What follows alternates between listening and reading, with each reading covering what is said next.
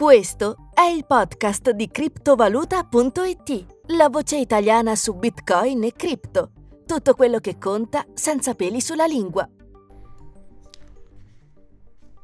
Con il crollo di FTX, uno dei più grandi exchange al mondo, l'intero ecosistema si affaccia sull'abisso, Radio Televisione Svizzera 13 novembre 2022. È già troppo tardi per salvare le criptovalute? Wired 22 novembre 2022. Criptovalute, allarme degli sceriffi di Banca Italia. La Repubblica, 12 dicembre 2022. L'era glaciale delle criptovalute, AGI, 15 dicembre 2022. Questo è il clima nel quale inauguriamo il podcast di criptovaluta.it. Eh, momento sbagliato, noi crediamo di no, siamo a due mesi esatti dal crollo di FTX, crollo che è stato l'innesco dei titoli che vi ho appena letto e a nostro avviso non c'è momento più indicato per parlare di criptovalute, anzi di exchange, perché sarà questo il tema, a nostro avviso caldissimo, della prima puntata di questo appuntamento audio. Prima puntata che sarà, speriamo, il primo appuntamento di una lunga serie.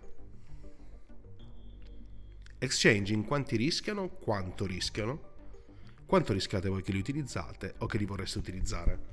È vero che stanno per fallire tutti?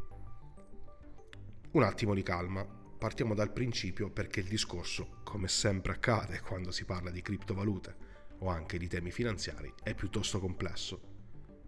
Gli exchange, parola che a noi italiani dirà forse poco, eh, sono stati creati ricalcando gli stock exchange, ovvero le borse azioni nei paesi anglosassoni.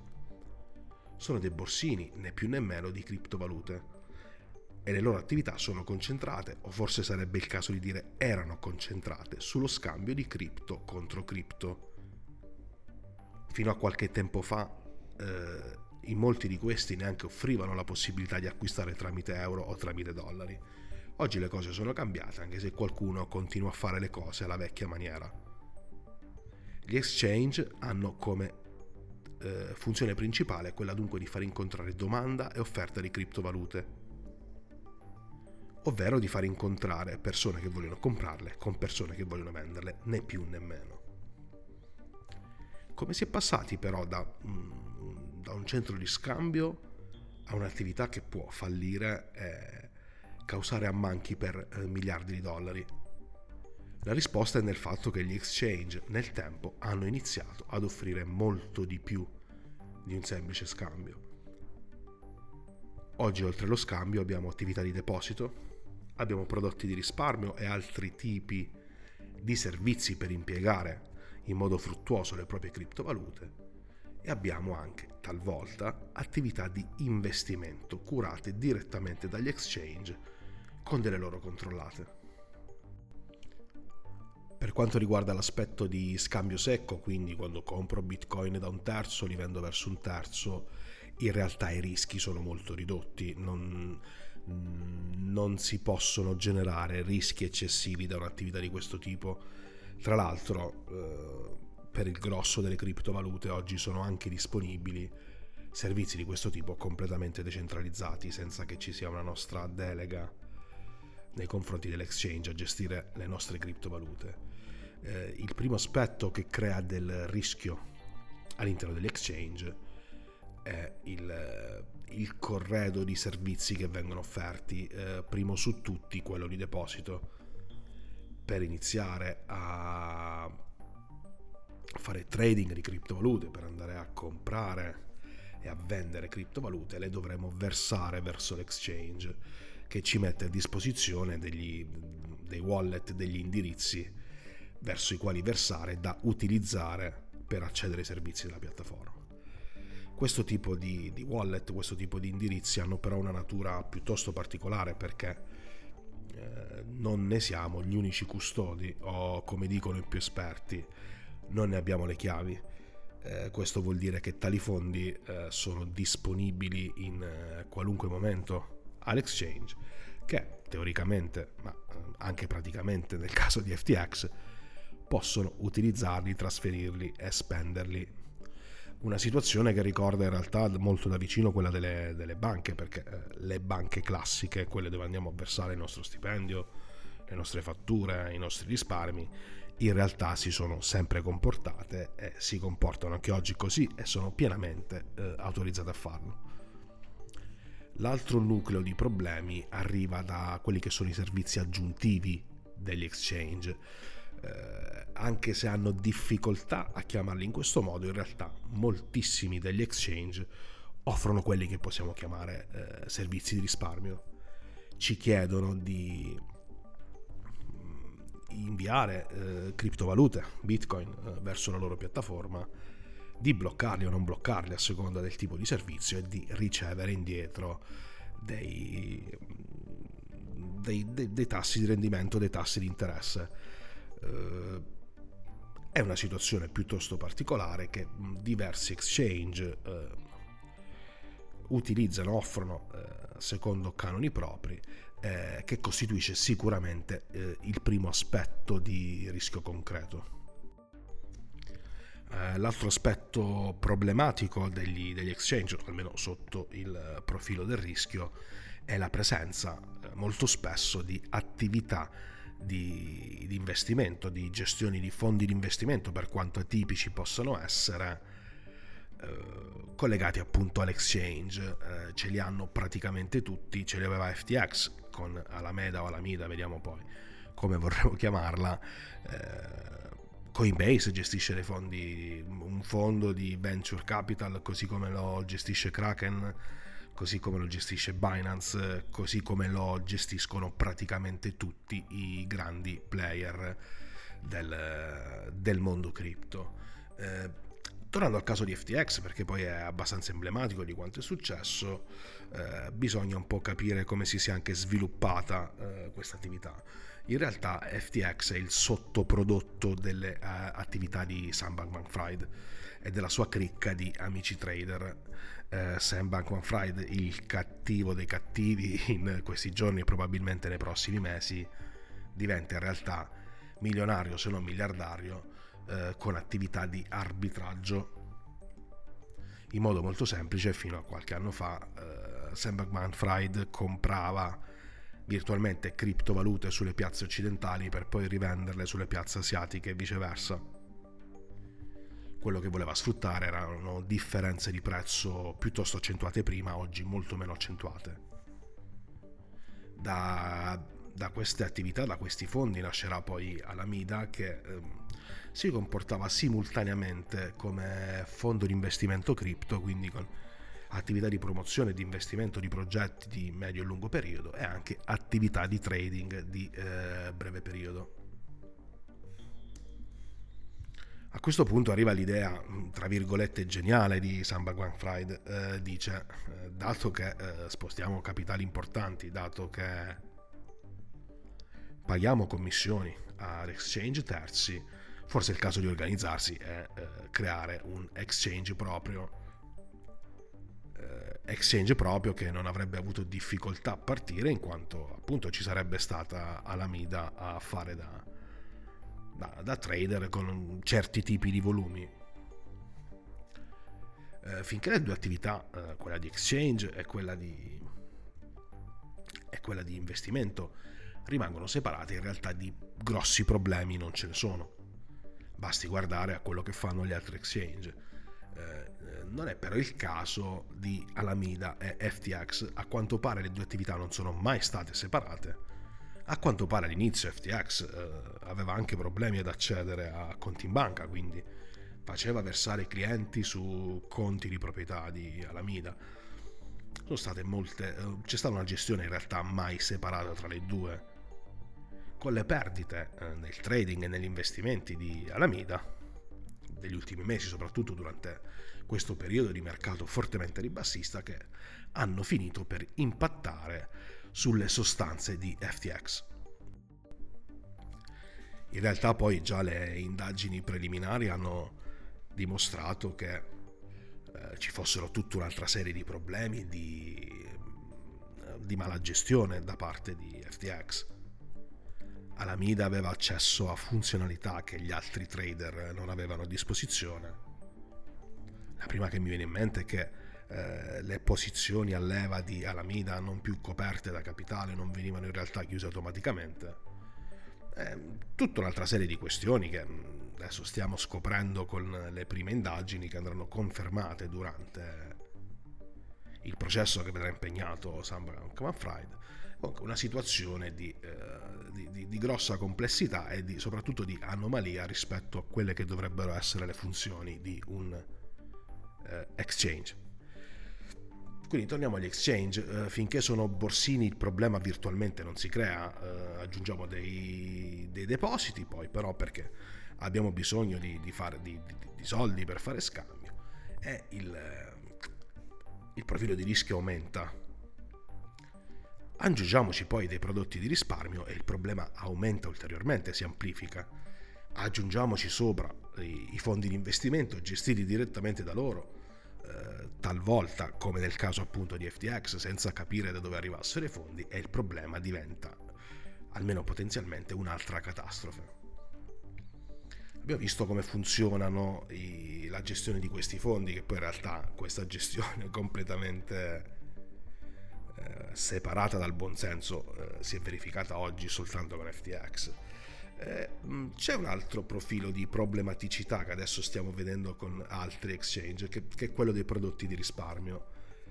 Eh, gli exchange, come abbiamo detto poco prima, eh, ci dicono in soldoni versate da noi le vostre criptovalute, bloccatele o non bloccatele e vi riconosceremo un tasso di interesse.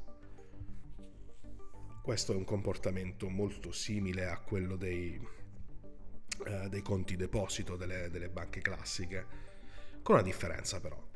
Eh, le banche classiche operano in un regime legale che permette loro di prendere i soldi dei clienti, eh, tenerne una piccola riserva e far girare gli altri. Eh, gli exchange non hanno questo tipo di attribuzione, quindi la spiegazione che dobbiamo dare a questo tipo di servizi è un po' diversa la, la spiegazione meno maliziosa è, è quella eh, che vede questo tipo di servizi come una sorta di pubblicità. L'exchange ci dice versate da me, io vi riconosco degli interessi, eh, sapendo poi che tu farai trading e quindi pagherai commissioni presso la mia piattaforma. Questa è, possiamo dire, una versione un po' meno maliziosa di quello che, che potrebbero fare gli exchange. Eh, ce n'è poi una versione, a, a mio avviso, sicuramente più maliziosa, che eh, è quella invece di cercare di imbarcare più capitale possibile, eh, anche per comportarsi come... C'è poi invece un'ipotesi maliziosa che è quella che, che presuppone che gli exchange si comportino in alcuni casi come, come le banche, che quindi vadano a utilizzare i fondi dei clienti per altre attività di tipo redditizio eh, questo aspetto è forse uno dei più complicati, è uno di quelli che i clienti, soprattutto se non esperti del mondo cripto, de- degli exchange, tendono a sottovalutare. Per capire la portata di questo tipo di attività, possiamo partire da uno dei fatti di cronaca più, più recenti. Eh, Gemini, che è un exchange relativamente poco diffuso in Europa, anche in Italia, però che è tra i più popolari a livello mondiale, offriva fino a qualche tempo fa, fino a pochissimo fa, un servizio earn, eh, tecnicamente vuol dire guadagna, che permetteva di versare criptovalute, bloccarle per un periodo variabile e ottenere in cambio dei tassi di interesse talvolta anche superiori a, a quelli che potevamo trovare altrove. Eh, che cosa succedeva dietro le quinte, anche se in realtà poi Gemini aveva spiegato eh, il funzionamento di questo tipo di prodotti, questo gli va riconosciuto. Che cosa succedeva? Eh, Gemini prendeva questi soldi, li versava a Genesis, che è una società controllata da terzi, fuori dal controllo di Gemini, e tagliava una commissione rispetto ai tassi che Genesis offriva. Il problema è che Genesis a un certo punto si è trovata in difficoltà vuoi perché una parte dei fondi erano mm, su FTX, vuoi perché il mercato è effettivamente crollato dai suoi massimi. A un certo punto Genesis dice non siamo in grado di restituire il denaro ai nostri clienti, almeno per adesso. Uh, effetto su Gemini, uh, i, propri, i clienti di Gemini, quindi dell'exchange, non, non di Genesis, si trovano nel complesso con 900 milioni di dollari di ammanchi che avranno enorme difficoltà a recuperare e che ad oggi non hanno ancora recuperato. Questo è un altro punto di vista sulle potenzialità del, del rischio di, di queste attività che non sono legate strettamente a quelle proprie al nucleo di attività di un exchange, ma ai servizi accessori. Eh, servizi accessori verso i quali veniamo attirati con l'offerta di, di commissioni e in realtà utilizzando un meccanismo che nel sistema bancario classico esiste da una vita. L'intermediario ha bisogno di capitali, eh, il mercato ha bisogno in realtà di capitali, ci vengono offerte le ricompense e per non lasciare il nostro capitale in, a marcire in modo infruttifero noi accettiamo. Ci sono però dei rischi che eh, abbiamo già visto eh, qui dalla storia di Gemini e di Genesis e in modo molto ridotto in realtà su questo specifico aspetto riguardo la questione di FTX. Eh, lo scambio in sé, lo ripetiamo, lo ripeto un'altra volta, eh, non è l'aspetto più eh, problematico di quello che avviene tra, negli exchange e anzi forse il meno interessante e il meno pericoloso. Eh, per quanto riguarda le attività accessorie, tutte le attività accessorie dell'exchange, dobbiamo partire dal fatto che stiamo prestando denaro a un terzo, questo terzo potrebbe fallire, potrebbe avere una mala gestione, potrebbe eh, confondere i propri fondi con quelli del proprio fondo di investimento. Ci sono tante questioni che possono causare rischio. Questo è il rischio che classicamente viene chiamato il rischio di controparte, cioè che la controparte del, del nostro, della nostra attività mm, finisca eh, gambe all'aria. Eh, anche quando abbiamo quindi davanti dei, dei, servizi di questo tipo, anche quando ci vengono offerte almeno a chiacchiere determinate garanzie, dobbiamo considerare questo tipo di prodotti rischioso. Cosa che dovremmo incominciare a fare anche quando andiamo in banca. Eh? Non, non ci scordiamo che cosa è successo a diversi piccoli risparmiatori che, si, che hanno acquistato titoli di debito di aziende di banche.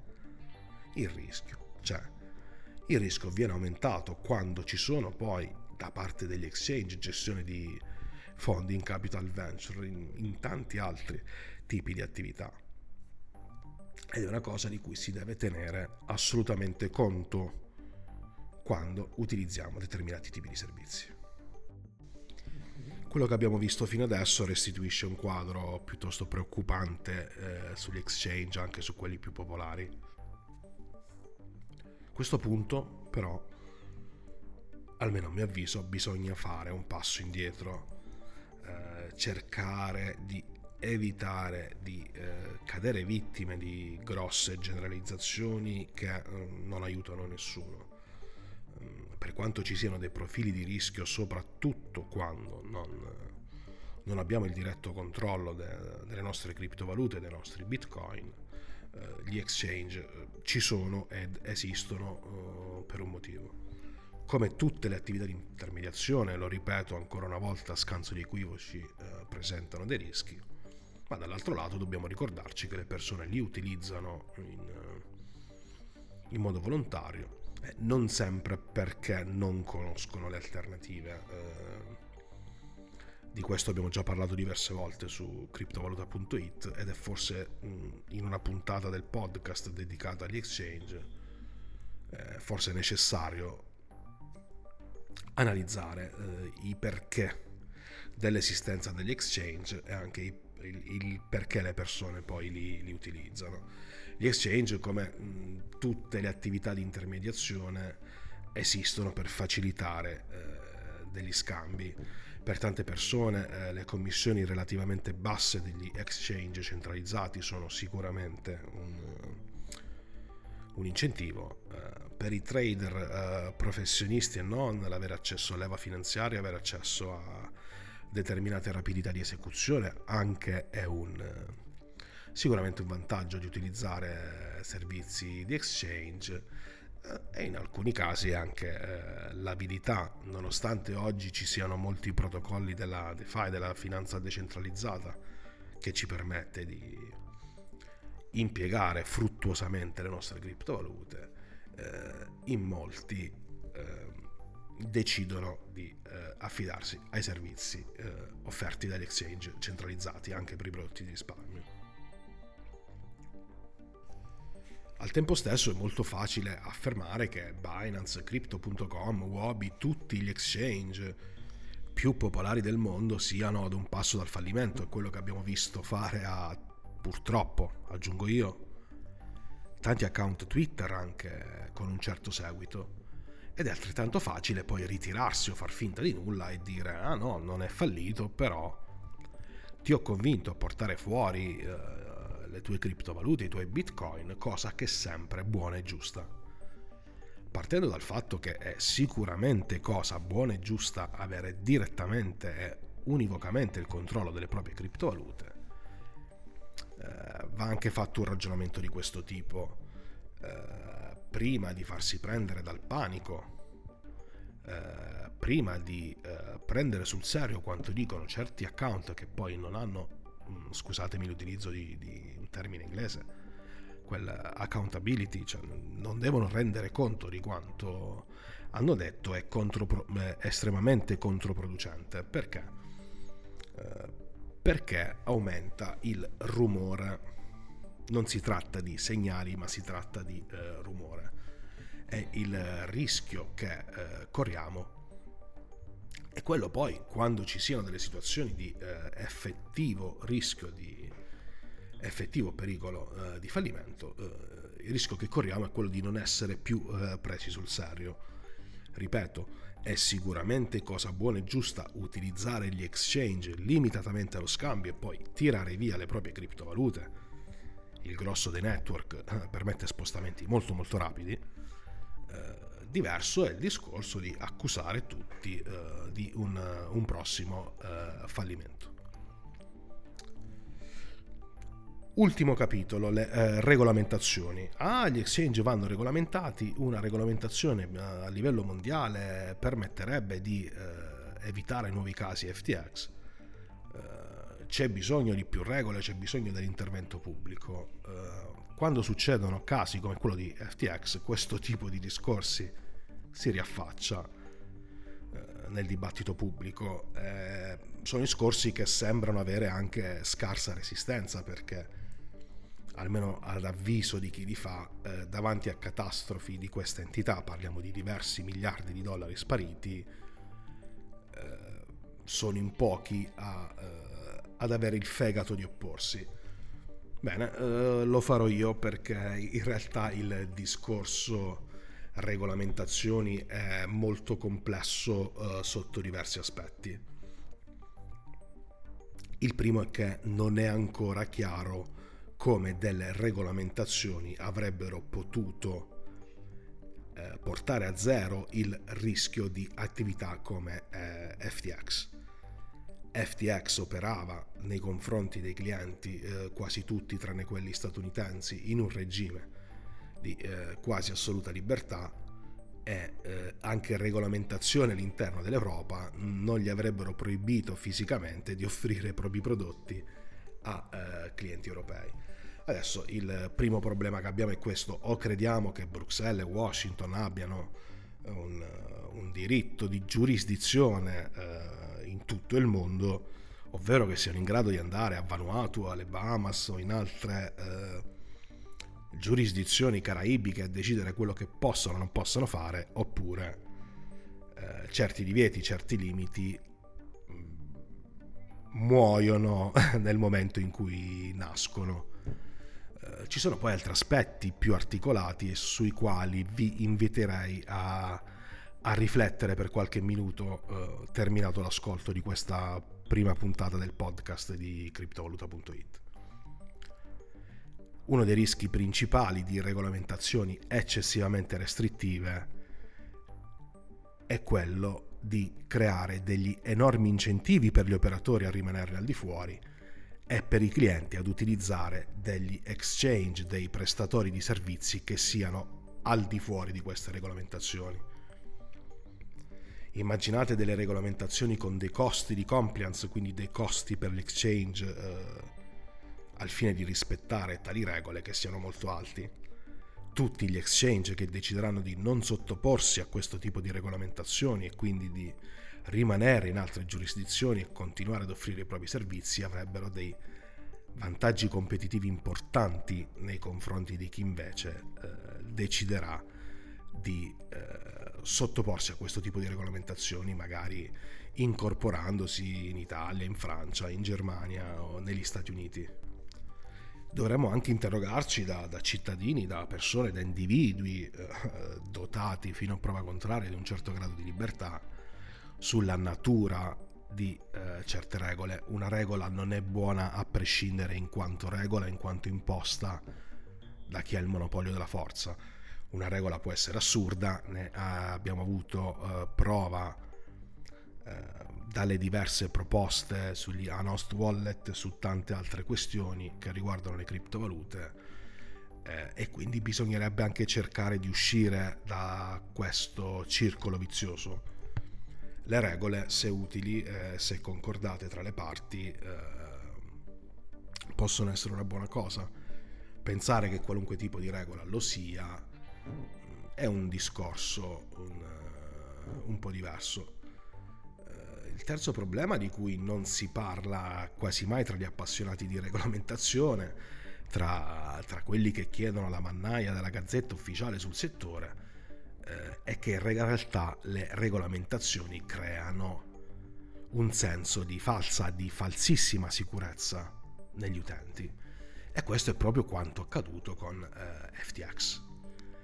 Lo scorso marzo eh, FTX ottiene una licenza a Cipro all'interno dell'Unione Europea e valida in tutta l'Unione in quanto dotata di passaporto, licenza che gli permette di vendere determinati prodotti, eh, nello specifico dei prodotti derivati.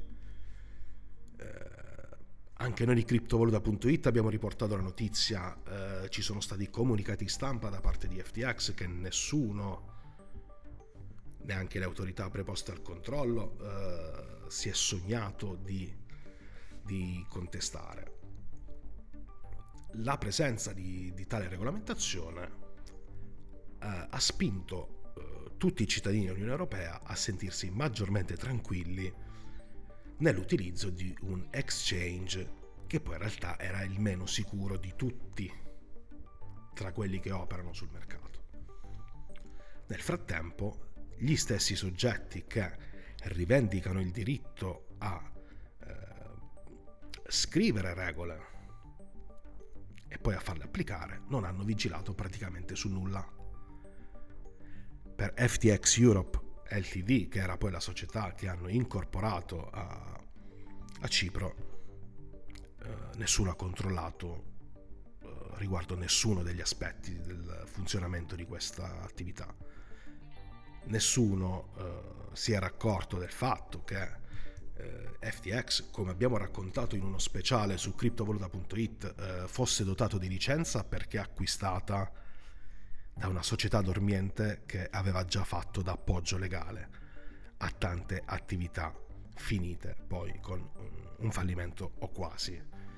Nessuno ha verificato che eh, i versamenti degli utenti europei fossero poi depositati presso banche autorizzate eh, in Europa, cosa che la licenza prevederebbe, eh, nessuno ha verificato il rispetto di tutte le altre regole che sono necessarie per l'ottenimento e per il mantenimento di tali licenze.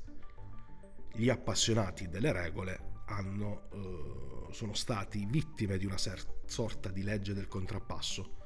Volevano più regole, volevano più licenze, un exchange ha utilizzato questo falso senso di sicurezza che viene spinto proprio dall'esistenza di tali licenze e dall'ottenimento delle stesse per truffare più persone di quante probabilmente sarebbe riuscito a truffare in assenza di eh, tale licenza.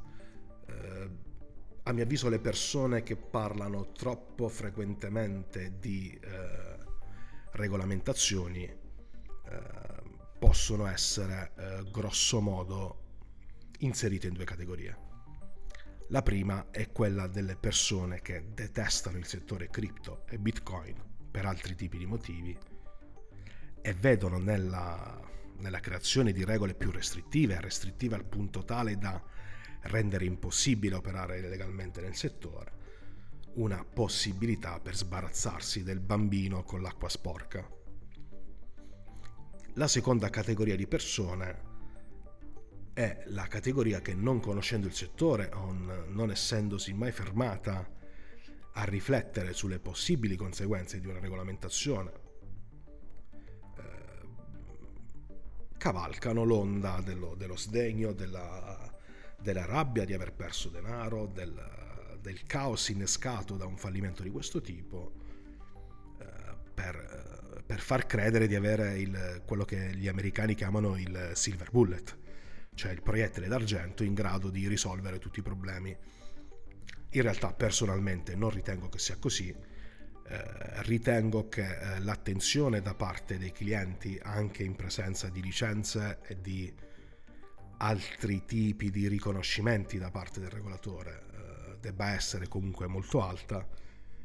Eh, ritengo che eh, informazione fatta in un certo tipo, spiegando quali sono i profili di rischio di attività di questo tipo, sia necessaria.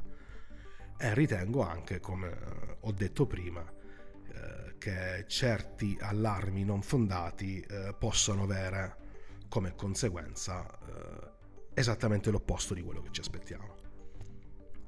Per quanto riguarda poi, eh, prima di salutarci, ci tenevo particolarmente a sottolineare questo aspetto, per quanto riguarda la, l'ipertrofia di chi vuole eh, creare nuove regole, non nascondo che mi piacerebbe aver visto questo tipo di, di desiderio di attività per altri tipi di questioni. Eh, tipi di questioni che riguardano proprio il caso FTX. Eh, le autorità europee, al contrario di quelle giapponesi, al contrario di quelle mm, americane, al contrario di quelle delle Bahamas, eh, di fatto non si sono mosse sotto il profilo penale, sotto il profilo delle indagini eh, FTX Europe che a quanto pare aveva comunque dei denari in cassa che potevano essere utilizzati per rimborsare almeno in parte i clienti europei, eh, non ha subito alcun tipo di indagine ed è confluita